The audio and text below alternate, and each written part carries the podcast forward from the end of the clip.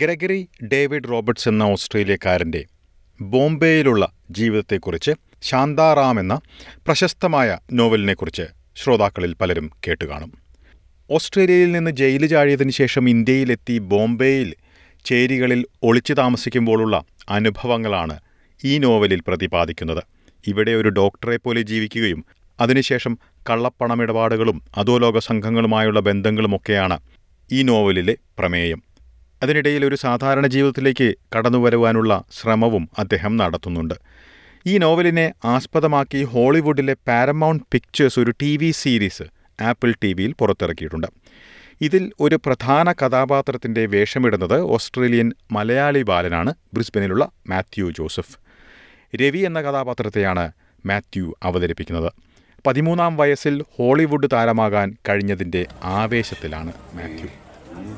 तो डॉक्टर आहे हो किती झोपडे खाक झाले आपल्या तीस त्यात माझी सुद्धा गेली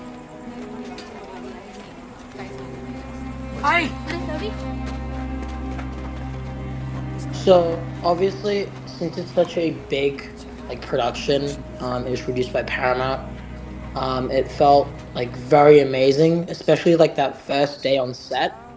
Um, you know, I was a bit nervous, but um, once I got to know everyone and I kept coming back to set, I was uh, slowly gaining more confidence. So I definitely enjoyed my time on set, um, and yeah, my whole acting experience with Shantaram. Went to LA for the premiere of the TV show. Oh, Shantaram, I went there, and that was pretty cool. Um, so yeah, I got to go to Hollywood.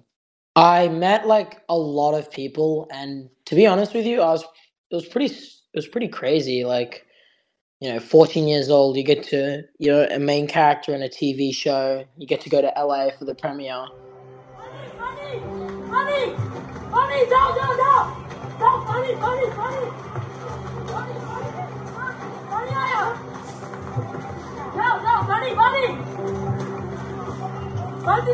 money,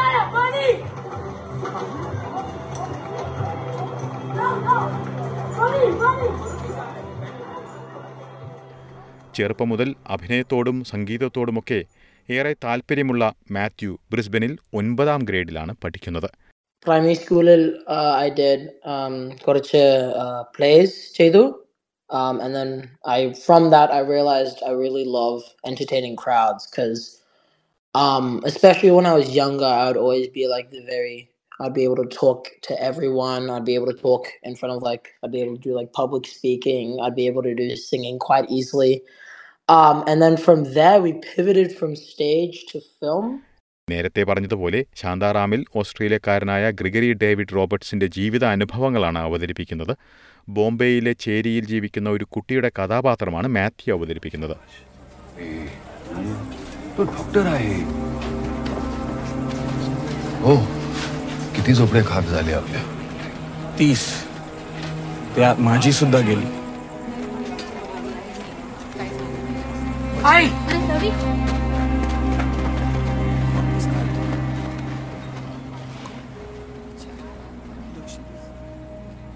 മാസങ്ങൾ നീളുന്ന ചിത്രീകരണം തായ്ലൻഡിലായിരുന്നു നടത്തത് Covid രൂക്ഷമായിരുന്ന സാഹചര്യത്തിൽ ഇന്ത്യയിൽ നിന്ന് ചിത്രീകരണം തായ്ലൻഡിലേക്ക് മാറ്റുകയായിരുന്നു.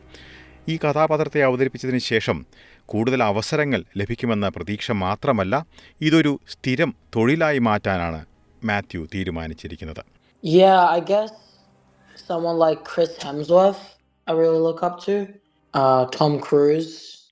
Uh, and then there's also Mohanlal. When I was younger, I watched Bully Morgan, and then for like, I'm not even joking, like two, three months after, I would just go running around the house shirtless, jumping off random things and doing the Bully Morgan stance. So, yeah. So from Hollywood, would you at any time try to be part of the uh, Indian movies like Malayalam or Hindi movies? Are you looking forward of s- such a change uh, in the future when you? Um, maybe, yeah. Uh, I guess so. I mean, you know, it'd be pretty cool to act in one of those movies. So yeah.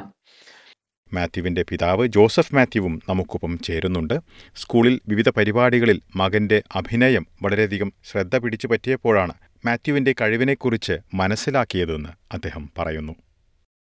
അതപ്പം ഈ ഈ ആക്ടിങ്ങിൽ നോക്കിയപ്പോൾ ഭയങ്കര difference ആയിരുന്നു. ഭയങ്കര എടുത്തു പറയത്തക്ക രീതിയിലുള്ള ഒരു ആക്ടിങ് സ്റ്റൈലായിരുന്നു പുള്ളിയുടെ. അപ്പം അത് കഴിഞ്ഞ് ഒത്തിരി പേരൻസ് വന്ന് പറഞ്ഞത് ആക്ടിങ് പഠിക്കുന്നുണ്ടോ എന്ന് ചോദിച്ചപ്പോൾ ഇല്ല എന്ന് പറഞ്ഞു. എന്നാൽ you should put into some acting academies or something like that അപ്പം അതിന് അത് പറഞ്ഞപ്പോഴാണ് ഞാൻ അതിനെക്കുറിച്ച് ചിന്തിക്കാൻ തുടങ്ങിയത്. അങ്ങനെ ഇവിടെ ഒരു ഏജൻസിയിൽ കൊണ്ട് പോയി പുള്ളീനെ രജിസ്റ്റർ ചെയ്തു. അവിടുത്തെ ഡയറക്ടർ പുള്ളിയുടെ ഒരു ഓഡീഷൻ ചെയ്തിട്ട് ഉടനെ തന്നെ പറഞ്ഞു ആക്ടിങ് സ്കില്ല് ഭയങ്കര ഹൈ ആണ്. We should put in in the senior classes അങ്ങനെ പുള്ളീനെ സീനിയർ ലെവലിൽ ഉള്ള ആൾക്കാരുടെ കൂടിയായിട്ടാണ് ജോയിൻ ചെയ്തത്. അങ്ങനെ അതൊരു ഓൾമോസ്റ്റ് ടു ഇയേഴ്സ് കോഴ്സ് ആയിരുന്നു വീക്കിലി ഞാനിത് ചോദിക്കാൻ കാരണം ഇപ്പൊ മാതാപിതാക്കൾക്ക് പലർക്കും ഇത് കേൾക്കുന്നവർക്ക് അറിയാൻ താല്പര്യം ഉണ്ടാവുക എങ്ങനെയാണ് ഇത്തരത്തിലൊരു കഴിവ് കണ്ടെത്തിയതിന് ശേഷം. ഇപ്പൊ പല മേഖലകളിലുമുള്ളവർ ഇപ്പോൾ കായിക താരങ്ങൾക്കും എല്ലാം അവസരങ്ങൾ ഇവിടെ ഉള്ളതാണ്. അതുപോലെ ഈ ആക്ടിങ്ങിന്റെ കാര്യത്തിൽ എങ്ങനെ ഒരു ഇത്തരം ഉയർന്ന ഇപ്പൊ ഹോളിവുഡിലേക്കൊക്കെ അവസരം ലഭിക്കുന്ന ഒരു സാഹചര്യത്തിലേക്ക് എങ്ങനെ എത്തി? പ്രത്യേകിച്ച് ഓസ്ട്രേലിയയിൽ ഒത്തിരി ഏജൻസികളും ട്രെയിനിങ് സെന്റേഴ്സും ഉണ്ട്. അപ്പോൾ അവിടെ പോയി കഴിഞ്ഞാൽ ആക്ടിങ്ങിന്റെ നമ്മൾ അവിടെ പോയപ്പോഴാണ് ആക്ടിങ്ങിൽ ഇത്രയും ഡെപ്ത് ഉള്ള കാര്യങ്ങളൊക്കെ ഉണ്ടെന്ന് മനസ്സിലായത്. അങ്ങനെ അവർ പിന്നെ ഈ ഇതും ഒഡീഷനും ഇടയ്ക്ക് വരുമായിരുന്നു കാസ്റ്റിംഗ് ഏജൻസ് ഒക്കെ ആയിട്ട് ടൈപ്പ് ഉണ്ട് ഇവിടുത്തെ എല്ലായിടത്തും. അപ്പം അങ്ങനെ ഇടയ്ക്കിടയ്ക്ക് ഓഡീഷൻ പോസിബിലിറ്റീസ് വരും. അത് ചെയ്യും. സക്സസ് ആവണമെന്നില്ല എപ്പോഴും. അങ്ങനെയാണോ ഈ ഒരു അവസരം വന്നത്? അതെ അതെ അതെ. ഇതിനു മുമ്പ് ഓഡീഷനൊക്കെ കൊടുത്തിട്ടുണ്ട്. അതൊന്നും സക്സസ്ഫുൾ ആയില്ല. ചിലപ്പോൾ പേജ് കൊണ്ട് ശരിയാവില്ല ചിലപ്പോൾ ലുക്ക് കൊണ്ട് ശരിയാവില്ല. ഇന്റർനാഷണൽ ഇതാകുമ്പോൾ പല കാര്യങ്ങളും ഒത്തു വരണമല്ലോ അപ്പൊ അങ്ങനെ ഇത് വന്നപ്പോൾ ക്ലിക്കായി പക്ഷെ അതൊരു ലോങ് പ്രൊസീജിയർ ആയിരുന്നു. ഒരു എയ്റ്റ് മന്ത്സ് എടുത്ത് അത് കൺഫേം ചെയ്യാനായിട്ട്. Okay okay. അതിന്റെ ഒരു കൺഫർമേഷൻ ഒക്കെ ഇവിടെ നിന്നുകൊണ്ടാണോ ഓഡിഷൻ ഒക്കെ ചെയ്തിരുന്നത്? അല്ലെങ്കിൽ ഹോളിവുഡിലേക്ക് പോകേണ്ടി വന്നു എങ്ങനെയായിരുന്നു? ഇല്ല ഇല്ല. പോകേണ്ടി വന്നില്ല. കാരണം ഇത് നടക്കുമ്പോൾ കോവിഡ് ഇത്തിരി രൂക്ഷമായിരുന്നു. അപ്പം അതുകൊണ്ട് ഒക്കെ സൂം കോൾ സൂം മീറ്റിങ്ങിലായിരുന്നു ഓഡീഷൻ പാനൽ ഓഡീഷനൊക്കെ ചെയ്തിരുന്നത്. നമുക്ക് റെക്കോർഡ് ചെയ്തിട്ട് അവരുടെ സൈറ്റിൽ അപ്ലോഡ് ചെയ്യണം. പിന്നെ ഓക്കെ ആണെങ്കിൽ അവർ പിന്നെ കോണ്ടാക്ട് ചെയ്യും. പിന്നെ അടുത്ത സെറ്റ് ചെയ്യാൻ പറയും. അങ്ങനെയുള്ള ഒരു പ്രൊസീജിയർ ആയിരുന്നു.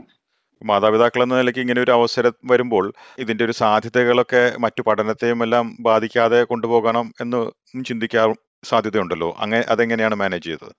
അതായത് ഇവിടെ അത് അത്ര ഓസ്ട്രേലിയയിൽ അത് അത്ര പ്രശ്നമില്ല. ഇപ്പൊ നാല് നാലര മാസം മാത്യു സ്കൂളിൽ പോയിട്ടില്ല. പക്ഷെ ഇവിടുത്തെ ബൈലോ പ്രകാരം പിന്നെ പ്രൊഡക്ഷൻ കമ്പനിയുടെ റെസ്പോൺസിബിലിറ്റി ആണ് ഇവിടുത്തെ എഡ്യൂക്കേഷൻ കൊടുക്കുക എന്നുള്ളത് അപ്പോൾ പുള്ളി മാത്യു തായ്ലൻഡിൽ പോയപ്പം അവർ രണ്ട് ടീച്ചേഴ്സിനെ അലോക്കേറ്റ് ചെയ്തിരുന്നു.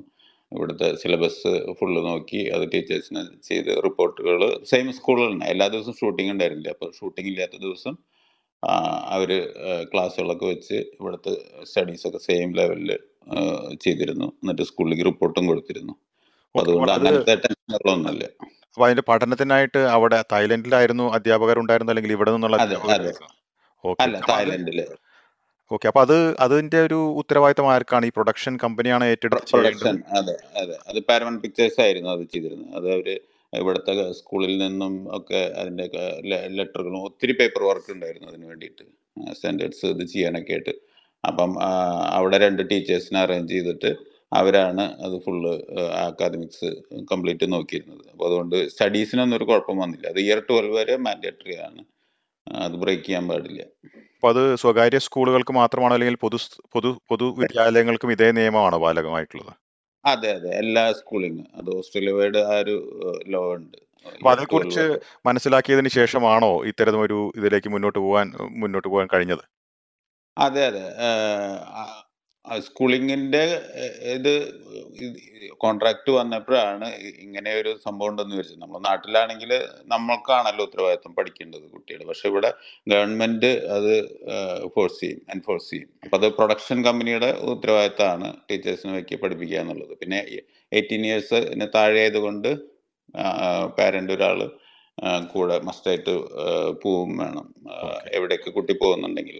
ഓക്കെ. അപ്പോൾ ഇത് ഇനിയിപ്പോൾ ഇത് കാണാൻ താല്പര്യമുള്ളവർക്ക് എവിടെയാണ് ഏത് പ്ലാറ്റ്ഫോമിലാണ് ഈ സീരീസ് കാണാൻ കഴിയുക? ഇതിന്റെ പ്രൊഡക്ഷനും അതുപോലെ തന്നെ ഇതിന്റെ നിർമ്മാണവും ആരാണ് നിർവഹിച്ചത്? അക്കാര്യങ്ങൾ കൂടി ഒന്ന് പങ്കുവയ്ക്കാമോ? ഓക്കെ. ഇതിന്റെ പ്രൊഡക്ഷൻ പാരമൗണ്ട് പിക്ചേഴ്സും അനോണിമസ് കണ്ടന്റും ആണ് ചെയ്തിരിക്കുന്നത്. പിന്നെ ഇത് Apple T V original series ആണ് അപ്പം ഇത് കാണാൻ പറ്റുന്നത് ആപ്പിൾ ടി വിയിലാണ് ആപ്പിൾ ടി വി പ്ലസിലാണ് ഇതിന്റെ ടെലികാസ്റ്റ് തുടങ്ങിയിരിക്കുന്നത്. ഒക്ടോബർ പതിനാലിന് ഫസ്റ്റ് ത്രീ എപ്പിസോഡ് റിലീസ് ചെയ്തു. പിന്നെ ടോട്ടൽ പന്ത്രണ്ട് എപ്പിസോഡാണ് ഉള്ളത് അതിന് അതിനുശേഷം എല്ലാ ഫ്രൈഡേയും ഓരോ എപ്പിസോഡ് വെച്ചിട്ട് ഡിസംബർ സിക്സ്റ്റീൻത്ത് വരെ എല്ലാ വെള്ളിയാഴ്ചയും ഓരോ എപ്പിസോഡ് വെച്ച് റിലീസ് ചെയ്യും. സോ ഫാർ ഏഴ് എപ്പിസോഡ് റിലീസ് ചെയ്തിട്ടുണ്ട്. എന്തായാലും വലിയൊരു വലിയൊരു നേട്ടമാണല്ലോ മകൻ ഹോളിവുഡിൽ ഒരു താരമാകുക എന്നുള്ളത് മാതാപിതാക്കളെ സംബന്ധിച്ചിടത്തോളം. ഇതും ഇനി മുന്നോട്ട് എങ്ങനെയാണ് കൊണ്ടുപോകാൻ ഉദ്ദേശിക്കുന്നത്? കൂടുതൽ പരിശീലനം നടങ്ങി മറ്റു തലങ്ങളിലേക്ക് അല്ലെങ്കിൽ ഒരു പ്രൊഫഷനാക്കി മാറ്റുവാൻ ഉള്ള സഹായവും മറ്റും എന്താണ് ഉദ്ദേശിക്കുന്നത്? തീർച്ചയായും. നമ്മളും ഇത് തുടക്കത്തിൽ ഒരു എന്തെങ്കിലും ചെറിയ നോൺ സ്പീക്കിംഗ് റോളോ അല്ലെങ്കിൽ എന്തെങ്കിലുമൊക്കെയാണ് പ്രതീക്ഷിച്ചിട്ട് തുടങ്ങിയത്. അങ്ങനെ ഇത്ര വലിയ റോളൊന്നും ലാൻഡ് ചെയ്യുമെന്ന് വിചാരിച്ചില്ല. പിന്നെ അതെങ്ങനെയോ അങ്ങനത്തെ ഒരു റോളിലേക്ക് വന്നു. അത് ഭയങ്കര ഗ്രേറ്റ്ഫുൾ ആണ്. ഇനി തീർച്ചയായിട്ടും അതിന് മുന്നോട്ട് പോകാൻ കൂടുതൽ ട്രെയിനിങ്ങും ഒക്കെ ആവശ്യമുണ്ട് അഡ്വാൻസ് ലെവൽ അത് സ്പെഷ്യലി ഇയർ ട്വൽവ് കഴിയുമ്പോൾ ആക്ടിങ് റിലേറ്റഡ് കോഴ്സുകളായിരിക്കും കൂടുതലും ചെയ്യുക. ഇപ്പം അതിന് പിന്നെ ഇപ്പം ഒരു പ്രൊഫഷണൽ സിംഗിങ് ട്രെയിനിങ് ഉണ്ട്. പിന്നെ ഡ്രമ്മിങ് അവരൊക്കെ ഈ ഇൻഡസ്ട്രി ആയിട്ട് ബന്ധപ്പെട്ടവരാണ് ജസ്റ്റ് സിംഗിങ് ടീച്ചേഴ്സ് അല്ല മൂവിയും പ്രൊഫഷണൽസ് ആയിട്ട് കോണ്ടാക്ട് ഉള്ളവരൊക്കെ ആയിട്ടാണ് ട്രെയിനിങ് ചെയ്തുകൊണ്ടിരിക്കുന്നത് ഇപ്പോൾ എന്തായാലും ഇത്രയും വിശദാംശങ്ങൾ എസ് ബി എസ് മലയാളത്തിന്റെ ശ്രോതാക്കൾക്കായി പങ്കുവച്ചതിന് വളരെയധികം നന്ദി. താങ്ക് യു രവി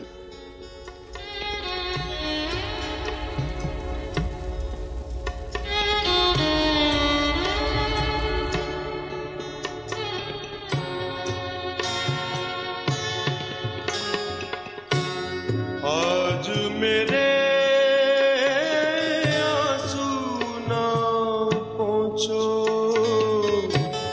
अपने हाथ